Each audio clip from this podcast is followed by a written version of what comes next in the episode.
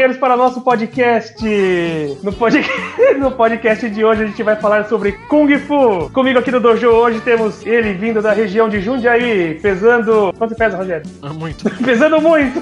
Rogério das Colinas. Qual é o seu Kung Fu, Rogério? Meu estilo de Kung Fu é o da Doninha Albina. Puta que pariu, esse estilo Do de norte, Kung Fu muito do poderoso. Ah, do norte. Do Do, norte, norte. do Do norte norte. é bom. Do norte é bom. O do sul usa muitas pernas. De Atibaia, senhor das histórias, mestre, professor. Rudan, nosso participante hoje que nunca tinha participado. Olha que legal, olha que legal. E Entendeu? mestre Trocadilho. estilo do morango. Você faz, você treina naquela, naquela placa de Atibaia escrito Eu, Morango, Atibaia, né? Errado, eu sou a placa. Nossa senhora, surpreendido, surpreendido. E eu sou o Tobias, mestre do estilo do Senta e... a- Vamos fazer, dessa vez, nove recomendações. Por que nove, Rogério? Porque Porque o Rudan incluímos tá o aqui? YouTube. Não, porque a gente incluiu o YouTube. Mas e o Rudan Nove. daqui? Ele não vai fazer nada diferente? Nove recom... Não, gente vai ter nove recomendações, só que três recomendações em cada categoria. Porque temos três participantes. Sim, e agora a categoria nova do YouTube que você falou. Então teremos 27 recomendações em um único programa. Rudan, primeiro filme. Mestre Invencível 2 com Jack Chan tem nota 7,5 no IMDb. É, nesse filme ele domina o estilo bêbado do Kung Fu. E é um dos primeiros filmes que vai colocar acrobacias, um aspecto cômico no cinema de Kung Fu lá em Hong Kong. É um filme legal pra caramba. Adoro esse filme. Certo. E a sua escolha, Rogério, sobre filmes de Kung Fu? A minha escolha foi bem difícil, porque tem excelentes filmes de Kung Fu, né? Tem coisa pra caramba. Então eu não escolhi um filme. Eu escolhi um documentário. Muito fácil de achar, porque ele tá no Netflix. Na verdade, ele é original Netflix. Que é o Iron Fist and Kung Fu Kicks. É um é. docu- Então, Iron Fist Kung Fu Kicks não é um documentário sobre filmes de Kung Fu. Isso tem que ficar claro. Ele é um documentário sobre a Shawn Brothers, que é uma. a maior, né? É, não, é a maior produtora de filmes de Kung Fu. Só que ela é de Hong Kong. Então, assim, os filmes da China continental, da China é, comunista, da onde vem o Jet Li e outros atores aí, mas principalmente Jet Li, né? O mais famoso, eles nem vão tocar no assunto, porque eles estão falando de Hong Kong. Então, se assim, esperando assim, ai, cadê o Jet Li? Cadê o Jet Li? Não vai falar. Da, daqueles filmes épicos chineses, de principalmente propaganda partidária, né? Porque se você assistir os filmes antigos do Jet Li, todos são propaganda partidária. São Sim. muito legais, eu adoro, mas são propaganda. É, isso eles não vão falar, eles estão focados em Hong Kong. Então vai falar bastante de Bruce Lee e Jack Chan, entre outros atores aí que merecem destaque. O documentário bem novo é de 2019. Ele não é o melhor documentário do mundo, tem horas que ele é superficial demais, mas as entrevistas são boas. Ele é um pouco tendencioso a provar um certo ponto de vista, mas ó, assista com parcimônia. Por não terem muitos documentários sobre a Shaw Brothers muito menos filmes de Kung Fu, ele acaba valendo muito a pena. E Tobias, e o seu filme? Ah, você sabe como eu gosto de filme de redenção, né, Rogério? E a minha, Isso é da metade dos filmes de Kung Fu. a minha escolha é o mestre das armas com o Jet Li. Sou o puxa-saco do Jet Li, sim, tô nem aí. E nesse filme ele é o mestre de uma cidadezinha, é um dos mestres, né? Que aprende Kung Fu lá com o pai dele e tal. E começa a derrotar todo mundo. E não tem ninguém que consegue derrotar ele. Só que daí ele começa a subir a cabeça e ele começa a matar, matar literalmente. Ele começa a matar outras pessoas, derrotar, se achar o top, ferrar com a vida dos outros. Até que ele se ferra pra caramba e vai e, fica meio loucão e vai e some. E a partir daí eu não vou contar a história. Porque é muito legal. Cara, esse, esse eu vou, eu vou ser bem sincero, eu chorei que nem uma criança no final. E essa história é um personagem que existiu lá mesmo, né? O Huo Wanja, que o, a China tá passando por um período lá onde tá sendo, entre aspas, escravizada pelos povos de fora, né? Escravizada não, dominada, né? Pelos povos, pelos povos de outras, outras nações, inclusive Japão, outros lugares. E o povo tá totalmente separado, sabe? Eles chamam os chineses de o povo doente da, da Ásia. É, é muito interessante. E ele consegue tomar a frente e juntar o pessoal. Ele faz uma associação de Kung Fu, que volta, que na época começa a chamar Wushu, né? Porque foi proibido ser chamada de Kung Fu. É muito legal isso aí. Certo. Vamos pra próxima indicação, que agora é séries. Kudan, por favor. Vamos lá. Eu escolhi Punhos de Ferro, da Netflix. Eu gostei bastante, achei bem legal. Não é puramente Kung Fu, mas é influenciado um pouco pela mítica do Kung Fu. O personagem, se não me engano, ele foi criado na época que o Kung Fu era moda no cinema e na TV estadunidense. E criou todo um cenário, criou toda uma gama de outros personagens voltados para essa cultura asiática dentro do universo Marvel. E na minha opinião foi muito mal aproveitado e infelizmente porque a série era muito boa, não só o Punhos de Ferro como as outras do universo Marvel Netflix, eram excelentes. Uma pena foi jogado fora mesmo. A- as críticas que eu vi da série na época foi que ah, era um branco loiro que sabe Kung Fu. E a outra crítica que eu vi da série, não não foi contra o Punhos de Ferro, foi contra os Defensores. Ele tinha um bromance com o Luke Cage. E eu falava, mano, e daí se eles tiverem um bromance, um romance, qualquer coisa, a série é legal, não muda nada. E, Rogério, qual de série? Série também foi difícil, porque tem várias séries boas sobre Kung Fu. Mas eu fui e escolhi a mais básica, o ali, recomendação, mais arroz com feijão, mas que é muito boa e merece ser vista, que é Kung Fu, de 1972. Mas não tão chinês assim, David Carradine. Ou nada chinês, né? Nada, né? Essa série, ela é mais lembrada pela sua polêmica, né? Com, ultimamente, assim, ultimamente não, né? Foi uma polêmica na época, a gente ficou sabendo bem depois, que a ideia era do Bruce Lee para essa série. E a ideia era o papel pro David Carradine, porque disseram assim: ah, o público americano em 1972 não vai aceitar um protagonista chinês. Mas de qualquer maneira, a série é bem legal. Ela é uma série. Teve três temporadas, né? Ela foi até 75. E ela se passa no Velho Oeste. Então você tem esse imigrante, que é o Quen Shen Ken, que ele vai uh, para os Estados Unidos, como muitos outros é, imigrantes chineses que tiveram nessa época, que foram pro Velho Oeste, né? Ele é mestre de Kung Fu. Ele faz coisas de Kung Fu. E sempre tem a lição de moral e a coisa meio, meio monástica, meio monge dele, meio zen. Tudo bem, é, é o clichê de artes marciais e o que se espera de um oriental dos anos 70. É, mas a série é bacana mesmo assim, vale a pena ver. Pena que é difícil de achar. Não é difícil de achar, mas é. Nos caminhos legais você não vai achar. No Porto você acha. No Porto acha, no YouTube acha. Agora, se você é o tipo de pessoa purista que nem eu, que gosta de ver as coisas do primeiro ou último episódio, aí você vai penar pra achar uma... um download decente. Tá, e a minha opção? Tobias, qual é a sua opção? Ah, claro, Tobias. Eu vou falar qual que é a minha opção. a, a opção, gente, é Cobra Kai. Ok, agora você rebola aí pra explicar por quê. O... Exatamente. É aí que tá. O Cobra Kai é uma série sobre karatê. É, você vai pagar de Will Smith agora. Só que, só que assim, o que o Daniel San apresenta é Kung Fu. Mestre Miyagi fala em um dos filmes que o pai dele dormiu enquanto pescava, o pai dele, o avô dele, dormiu enquanto pescava e acordou na China. E quando ele volta, ele volta com o karatê Miyagi-san. Só que os golpes que eles usam são golpes do estilo Garça do Kung Fu. Tá entendendo onde eu quero chegar? Então, o estilo do Miyagi é Kung Fu. Sim, mas ele ganha campeonato de karatê com aquilo. É. Ou seja, ele é um trapaceiro. É, praticamente. Você tá destruindo a infância de muita gente. Daí eu quero chegar nessa série do Cobra Kai, porque ela é karatê, mas o personagem que era o principal da época do filme não é karatê, é Kung Fu. Por isso que é uma série de Kung muito Fu. Bom. Entendeu? Muito bom, muito bom, muito bom. Mas enfim, fala da série. A série do Cobra Kai conta a história do. Não tô lendo nada, né? Conta a história dos dois protagonistas do primeiro filme lá, o Daniel San e o. Esse é o nome dele? O Johnny. Johnny Lawrence, depois de. 30 anos depois do, do final do primeiro filme. E mostra como é que tá a situação de cada um. Os dois não praticam mais artes marciais, o, o Johnny. Na verdade, o Johnny é o personagem principal da série. E, cara, eu acho muito legal essa série por conta da redenção dele. E que quando ele tá conseguindo. Eu até falei pra vocês no, no grupo, né? Quando ele tá conseguindo chegar lá, vem alguma coisa e fode com a vida dele de novo. Ele volta pra aquele fundo do poço que ele era na época do Cobra Kai. Essa série é sobre você saber qual é a coisa certa a fazer e não conseguir fazer. Isso, isso mesmo. Gostei das palavras. A série é muito boa. E continuando pra nossa próxima categoria. Rudan, você tem que apresentar pra gente agora um desenho animado. Cara, eu vou no mais seguro, o mais garantido, o que fez mais sucesso na minha... A série animada do Jack Chan. Sensacional. Excelente escolha. Eu gostava Bom eu gostava muito, achava, Mal dia. achava muito legal. O Mobu Gai de Nossa. E aí?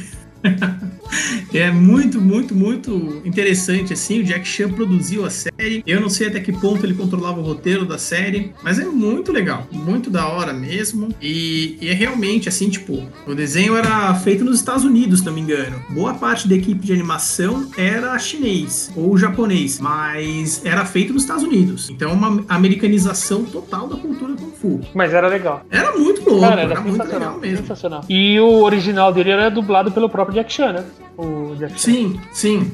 Claro que no desenho ele era, sei lá, 100 anos mais novo, mas ele é do Jack Chan. E aqui no Brasil era dublado pelo Wendell Bezerra. Do... O desenho começou em 2000 e teve cinco temporadas, indo até 2005. Deveu bem. E eu vou estragar um momento de você. Papo Inferno. O Jack Chan não dublava o Jack Chan. Não dublava? não? Era um tal de Jack, é, James Sai. É triste demais. Continuando na, na parte de desenho animado, Rogério, qual foi a sua Eu fui na decisão mais segura e mais clássica que eu achei, que é Hong Kong Fu. Eu tava na dúvida, porque ele usa um kimono de karatê, mas depois que você botou o Karate Kid aí, o Hong Kong Fu, tanto É, não, não, Hong Kong. Fu, Hong Kong Fu é um desenho animado de 1974 que conta a história de um cachorro, só que ele não é um cachorro regular, né? Ele é um cachorro faxineiro da, de uma delegacia de polícia. Ele secretamente é um personagem super-herói chamado Hong Kong Fu, que luta Kung Fu, como o nome indica. Em 1974, as marciais para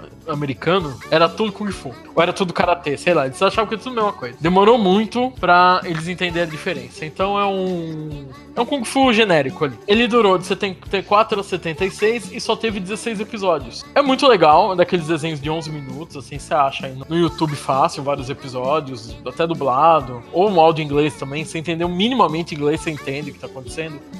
É desenho bem pra criança, assim, mas da época, então vale a pena. E é um dublador conhecido, viu? Português Orlando Drummond. Tobias, qual é a sua Pô, escolha? achei que eu ia chamar eu mesmo pra, pra poder explicar minha escolha. Uma vez só. A minha escolha, cara, é mais certa do que de vocês. É mais segura do que de vocês. Eu escolhi o Kung Fu Panda. Por que, Tobias, você escolheu o Kung Fu Panda? Porque eu me identifico com a série. Achei porque tinha Kung Fu no título. É.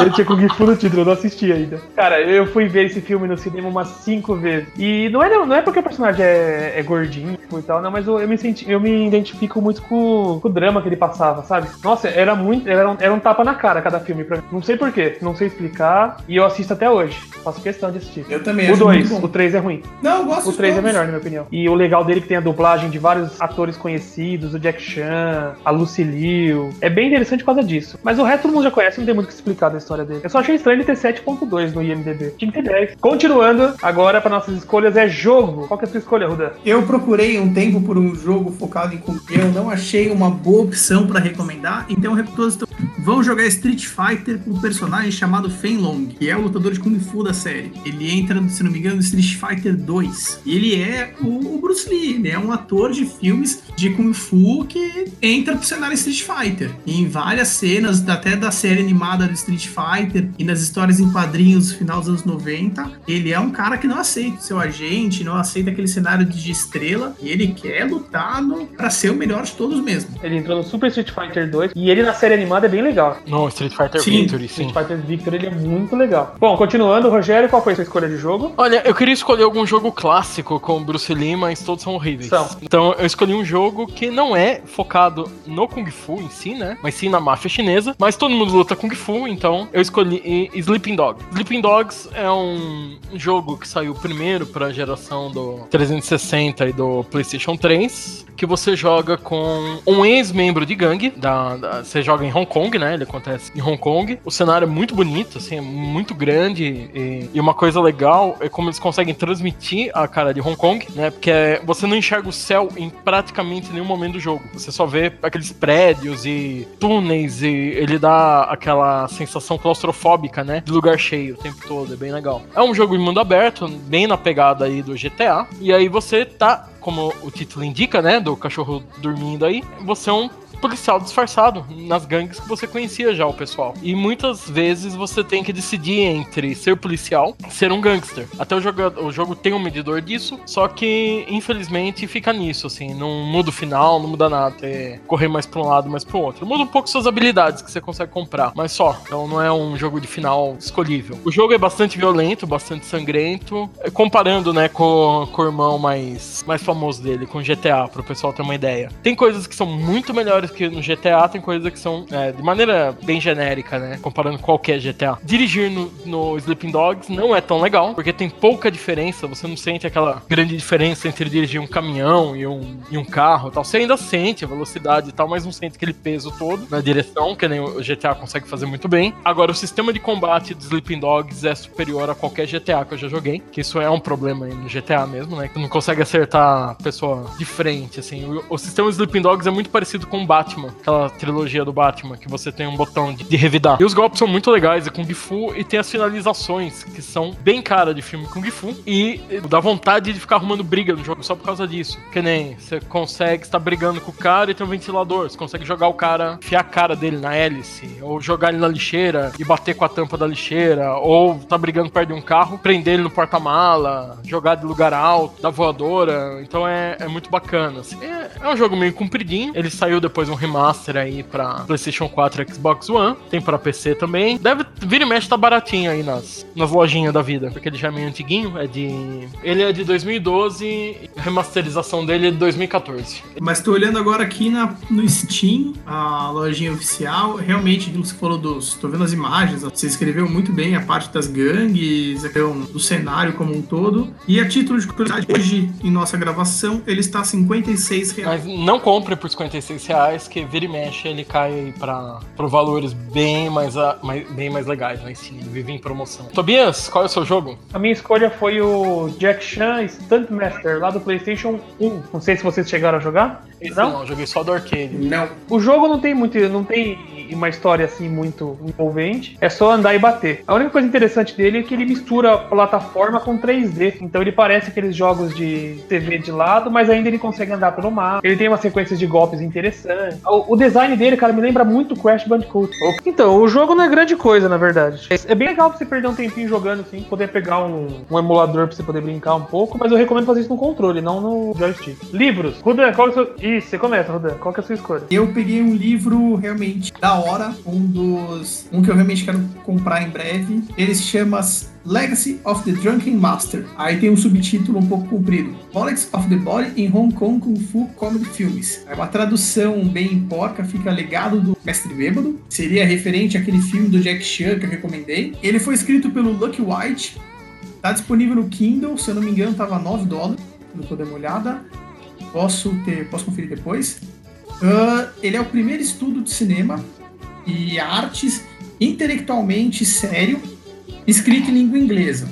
Ou seja, deve ter algo escrito antes em língua japonesa outras línguas mais sobre o cinema chinês. E ele aborda o quê? Ele aborda o cinema de artes marciais na China após o Drunken Master do Jack Chan, que ele vai trabalhar o aspecto cinematográfico, uh, o lucro, a maneira de ver os filmes, principalmente na relação da arte marcial com entretenimento e história, que quebra a imagem do herói do Kung Fu, quebra aquela imagem do Jet Li, partidário e tudo mais, e entra a comédia e as acrobacias. E aí tem toda a transformação do caráter cinematográfico. E o livro, ele é uma análise social e cultural a partir do cinema Kung Fu, e que passa a mudar a partir do final da década de 1970. Eu tive a oportunidade de ler algumas páginas. É um livro realmente interessante, o jeito que ele analisa. Eu considero que ele é um livro de próximo de cursos de sociologia, principalmente na questão cinematográfica e de linguagem. É, corpo, expressão e cultura. É muito interessante e se a gente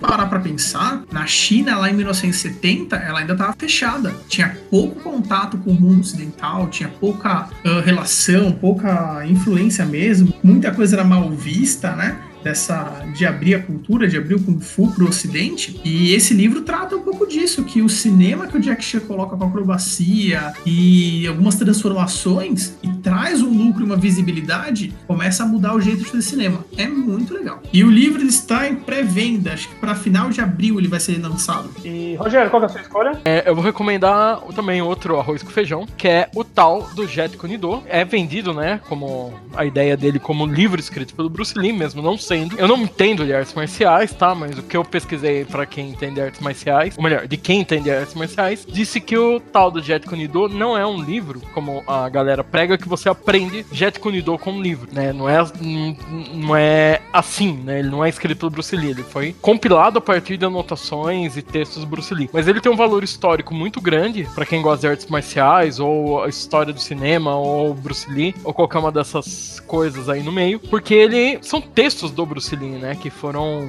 deixados ali guardados após a morte dele, ele teve o aval da viúva dele para publicação, porque ele foi lançado pela Conrad. E a Conrad era uma excelente editora com tiragens limitadíssimas, com livros lindos e muito bem feitos, mas hoje você não acha um desse por menos de 200 reais. Só usado e Né? 200 Exato. conto ali. Vai ter que apelar pro canche excelente, porque o livro também não saiu em PDF bonitinho. E Lembrando que Tobias, não, o que você lembrando que recomenda? nosso podcast não influencia a pirataria. Bem, influencia porque ninguém escuta. O- A única, pessoa, a única pessoa que escutava o podcast é o Rudan e agora ele tá aqui gravando, então acabou a audiência. Acabou de. A minha escolha de, de livro é o Tigre e o Dragão. Todo mundo conhece pelos filmes, né? Então, vocês sabem que ele é uma. Ele é o quarto romance de uns de cinco livros que conta essa história, né? O filme foi baseado no quarto livro dele. E na história, no primeiro livro, ele fala sobre a- as escolas de Kung Fu que existem lá, que é o Shaolin e o Uda. Não sei se vocês já ouviram falar disso. Então, e o primeiro livro quase não aparece o, o Limu Bai. Depois que ele vai aparecer e vai contar a história dele no verde e tudo mais. E o filme foi baseado no quarto livro. É muito interessante. Vale a pena você baixar os PDFs excelentes pra você ler. Só que é uma estrutura de leitura totalmente diferente da estrutura. Não é só porque é da esquerda pra direita. da direita pra esquerda, desculpa. Mas a estrutura é bem diferente. É bem mais poética a leitura dele. Então, eu sugiro ir com calma na leitura. É recomendadíssimo. Baixem os quatro. Pode baixar. Os cinco, desculpa. Existem lendas de que os outros filmes vão ser gravados também. Nossa próxima sessão, HQ, Rudan. Eu trouxe o clássico Arroz com Feijão, Mestre do Kung Fu da Marvel. Ele fala sobre um dos melhores artistas marciais não humanos. Esse não super-humano aqui é complicado, esse termo, porque assim como o Punhos de Ferro, Daniel Rand, ele tem uma manipulação do X, só que é um pouco mais desenvolvida do que o próprio Daniel Rand. Ele já bateu em vários super-vilões, e essa manipulação do Chi que ele tem entrega a ele velocidade, força, entrega ele uma série de habilidades acima dos humanos normais. Ele desvia de bala, ele bloqueia a bala com o bracelete, ele consegue enfrentar vários inimigos, ele já, tre- já treinou vários tipos de arte marcial e, além disso, ele já demonstrou o- em algumas edições história em quadrinhos, após, eu não lembro do que foi a radiação que ele levou, ele pode criar um número infinito de cópias dele mesmo, como se fosse um Kagebushi no Jutsu. jutsu do Naruto. Isso, exatamente. Interessante, eu nunca tive vontade de ler. Tô sendo sincero, eu nunca tive vontade de ler. Quando você fala de universo Marvel e você é super-herói ou de superpoderes, ele não é nem um pouco atraente quando você vê as caras, vê o estilo dele. Você vai ter competidores sérios, tem aranha, por exemplo. Mas ele se torna, assim, uma referência, principalmente pela cultura, que lá anos 70, quando ele é criado. E também essa ideia da manipulação do Chi, porque o universo Daniel Rand é muito legal. E Rogério, qual foi a sua escolha de HQ? A minha escolha foi meio roubada, que nem a Cobra Kai foi roubado. Só que menos roubado, porque pelo menos os personagens que eu vou falar usam roupas de Kung Fu. A Rama Meia em nenhum momento vai dizer assim que né, o Rama Saltomi luta Kung Fu, né? Ele fala mais em estilo marcial livre ou qualquer coisa Estilo assim. de combate livre. pro desenho. Isso, estilo de combate livre, pro desenhista poder desenhar o que ele quiser, sem ninguém encher o saco dele. Só que ele usa roupa de Kung Fu e treina na China. Então é com pronto, acabou. É, qual que é a história de Rama Meia? Rama Meia, sobre o Rama Saltomi, que ele é, é filho do Genda Saltomi, que é um, mana- um fanático por artes marciais. E eles vão pra China treinar perto dos postos amaldiçoados. E tem mil postos amaldiçoados lá. Em cada poço, que na verdade é uma poça, né? É um buraco no chão cheio de água. Tem um monte. Morreu al- alguém. Então o poço fica amaldiçoado. Que no caso do Rama, ele cai num desses poços onde morreu uma menina. Então, quando molhado com água fria, ele vira mulher. Ele vira uma menina. E o pai dele cai. Daí ele começa a discutir e tal. E o pai dele cai onde morreu um panda. Sensacional. E aí, quando é molhado com água fria, ele vira um panda. Aí a pretendente dele, da tribo das Amazonas chinesas lutadoras de Kung Fu, não estou zoando, é esse título mesmo, cai no poço onde morreu um gato. E ela vira uma gata quando molha com água fria. E o rival dele, o Ryoga, vira um porco, porque caiu no poço do porco preto. E assim o vai. Ryoga era mó legal, cara. Sim. É, uma, é um mangá muito legal. Pouco difícil de achar aqui, acho que ele, né, ele é- o foco dele é o humor. Muita piada sexual, mas esse de, de gênero, né? Que talvez hoje em dia alguém reclamasse, mas não é engraçado, de boa. Fica uma recomendação que é também é mais fácil pelar pra pirataria aí, porque eu acho que o scan do negócio deve ter inteiro na internet. Ele saiu, dá uns dados técnicos, né? O mangá saiu em 1900 e começou a sair em 1987, acabou em 96, teve 38 volumes. E Tobias, qual é a sua recomendação? A minha recomendação saiu aqui no Brasil, se chama O Tigre e o Dragão. Saiu pela. Olha, de novo. Saiu pela Panini. Panini. E ele não é um mangá, ele é um manhwa. O que, que é um manhwa? Manhwa é um mangá feito na China, por isso tem o nome de manhwa. O interessante é que ele tem 12 capítulos, 12 volumes, né? Só que no Brasil saíram 11, porque no, no Brasil o número 11 e o número 12 foram juntados numa revista só. Então ele, ele tem acho que uns quase uns três dedos de, de tamanhos na lombada dele. Mas cara, ele foi escrito também com a ajuda do, Wang, do Lu Wang, né? Que é o autor da, história, e pintado pelo Andy Seto. Cara, todas, todas as páginas são coloridas. Todas. Não existe aquele negócio de preto e branco. E a pintura é sensacional. As capas, se vocês conseguirem dar uma olhada em algum lugar aí, são incríveis. São incríveis. A arte das capas é incrível. Ele conta a história um pouco antes do Limo Bay a, a Destino Verde, daí mostra como que segue a Destino Verde. Apresenta uns personagens bem legais, tipo Lança Dourada. É muito interessante, cara. É muito interessante. E o último volume é sensacional. Sensacional. Enfrentando os quatro generais. Vale muito pela arte, vale muito pela história, vale muito pelo. por você ver o, o Limo Bay conseguindo a, a Destino Verde. E fica aí a dica. Isso é difícil de achar, né? É, em sebo você acha. Ele saiu em 2006, então em 11 volumes é uma caçada complicada. Bom, vamos partir para o nosso próximo item. Rudan, indica um podcast para nós aí. Um podcast sobre Kung Fu. Na verdade, não seria bem Kung Fu no caso. Eu peguei um chamado The China History Podcast. São vários programas com detalhes da história da China, da cultura chinesa, do modo de vida chinês. Esse podcast eu fiquei na dúvida porque eu não ouvi ele inteiro, muito programa mesmo. Se ele é um podcast feito por chineses estão fora da China querendo promover o mercado chinês e a cultura chinesa, ou se é por realmente pessoas ocidentais entusiastas. O, enfim, no episódio 203, History of, History of Chinese Martial Arts, eles abordam o Tai Chi, o Kung Fu e outras artes marciais que dizem ter se originado lá na China. Inclusive o Karatê do Sr. Miyagi agora, você destruiu meu sonho de infância, mas enfim. então, então, é um episódio bem bacana, é um episódio interessante e eu só lamento uma coisa: ele é um podcast e não tem imagens, obviamente, mas do jeito que eles descrevem as artes marciais e os cenários onde elas se desenvolvem, eu fiquei com o tempo todo que eu escutava, eu parava para olhar no Google, tentar achar alguma imagem marcante, tentar achar alguma referência dura, porque é bonito. A paisagem chinesa é bonita de fato. Quanto mais pro interior, mais bonito. Me escolheu o podcast é o Rapadura Cast 350 com conta a biografia do Bruce Lee. O Rapadura Cast, ele é do Jurandir Filho, né, e da galera dele, que ele faz o cinema com Rapadura e também o 99 Vidas. É, é sempre um programa longuinho, né, ele meio, meio comprido aí, e bem detalhado, então vale a pena escutar com calma e, e o Jurandir Filho também é bem engraçado, então... E a minha escolha é o WeCast número 43, sobre Jack Chan, que é a vida e obra dele. Falando da biografia da história do Jack Chan, quantidade de vezes que ele se matou fazendo os filmes dele. É bem interessante. As coisas que ele aceitava fazer. Se for só nomear os ossos que ele quebrou, dá uma hora e meia de podcast. é, porque se você ligar cada, cada coisa que ele fez e o osso que quebrou, fudeu, né? Você vai a uma hora e meia de podcast. E o link vai estar tá aí na, na postagem para vocês poderem ouvir os podcasts que a gente escolheu. O nosso próximo tema é YouTube. Eu vi no canal do Omar Zaki, ele é um artista marcial, entusiasta de lutas, e ele fez um vídeo curtinho, até ser menos de 20 minutos, uh, onde ele treinou Kung Fu por 30 dias. I did Kung Fu every day for 13 days. E mostra ele realmente, tipo, ele, ele. Deixa eu fazer uma observação do porquê eu achei interessante. Estamos em quarentena, não temos atividades físicas legais a fazer. Imagina, sei lá, eu pego vídeos no YouTube, pego N referenciais para estudar, e eu pego esse cara que ele treinou Kung Fu por 30 dias. E ele vai explicando as melhorias, o como o corpo o jeito de tratar, dele enxergar as coisas. Ele pegou a filosofia. Como será? Beleza, ele artista marcial, foi transformado de um jeito. Como será que nós, seres pequenos, não muito super sedentários iríamos comportar fazendo 30 dias de Kung Fu? Será que ia trazer algo de bom pra gente? Será que a gente ia passar a odiar os filmes do Jet Li e agora do Sr. Miyagi? Então eu fico pensando nisso. Mas é um vídeo, assim, legal, é uma referência bobinha até certo ponto, porque é para quem gosta de artes marciais, é para quem curte ver alguém que já tem um desempenho específico, mas é interessante pensar em como seria em pessoas normais. Rogério, qual foi a sua escolha? A minha escolha é, não é só Kung Fu, na verdade, é Ele, ele dominou todas as artes marciais do mundo, né? Mas como o comprimento dele é com o tigre, então eu coloquei como Kung Fu, mesmo que ele use um kimono de karatê.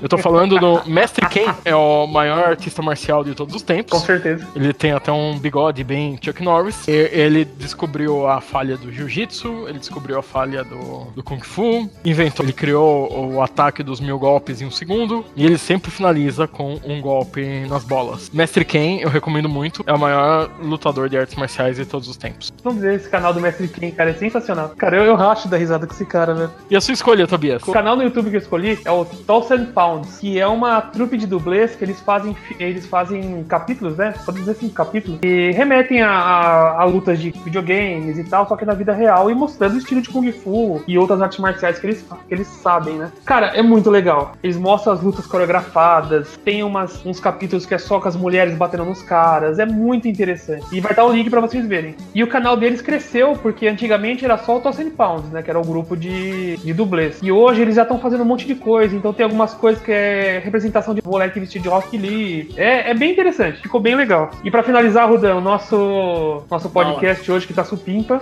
ah, banda, ofereça pra nós a sua banda. Eu escolhi uma famosa por vários animes, por algumas aberturas que eu gosto. Não sei se alguém na banda luta com, mas chama-se Asen Kung Fu Generation. Eu lembro dela de animes como Naruto e Full Metal Alchemist, não Brotherhood. Então, eu vou escolher um cara que, se você olhar a foto dele, você vai falar, mas não é cantor de country. O nome dele é Dwight David Yokan. Ele começou as atividades dele em 84 e continua até hoje. Mas o que, que ele tem a ver com Kung Fu? Ele trabalha também com, principalmente com cinema. Ele gravou as músicas O Último Dragão, daquele filme o Bruce Leroy, quem é o mestre e a aura no final e tudo aquilo. Então ele entra pra minha lista como ó, o músico de Kung Fu. Tobias, qual é a sua escolha? Antes de eu falar qual que é a minha banda, eu vou jogar o link pra vocês tirem qual que é a minha banda que eu escolhi hoje. Olha aí que eu mandei pra vocês. E a banda que eu escolhi então é o Cabeça de Martelo e a Poderosa Perna de Aço, que é a dupla de, de, de lutadores de Kung Fu que cantam no filme do Shaolin Soccer. Que eles tentam montar uma banda pra poder espalhar a, notícia do Kung Fu pra todo mundo, né? E sai isso aí que vai estar no, no link das postagens pra vocês. É, é uma, é uma banda dentro de um filme, cara. É uma banda dentro de um filme.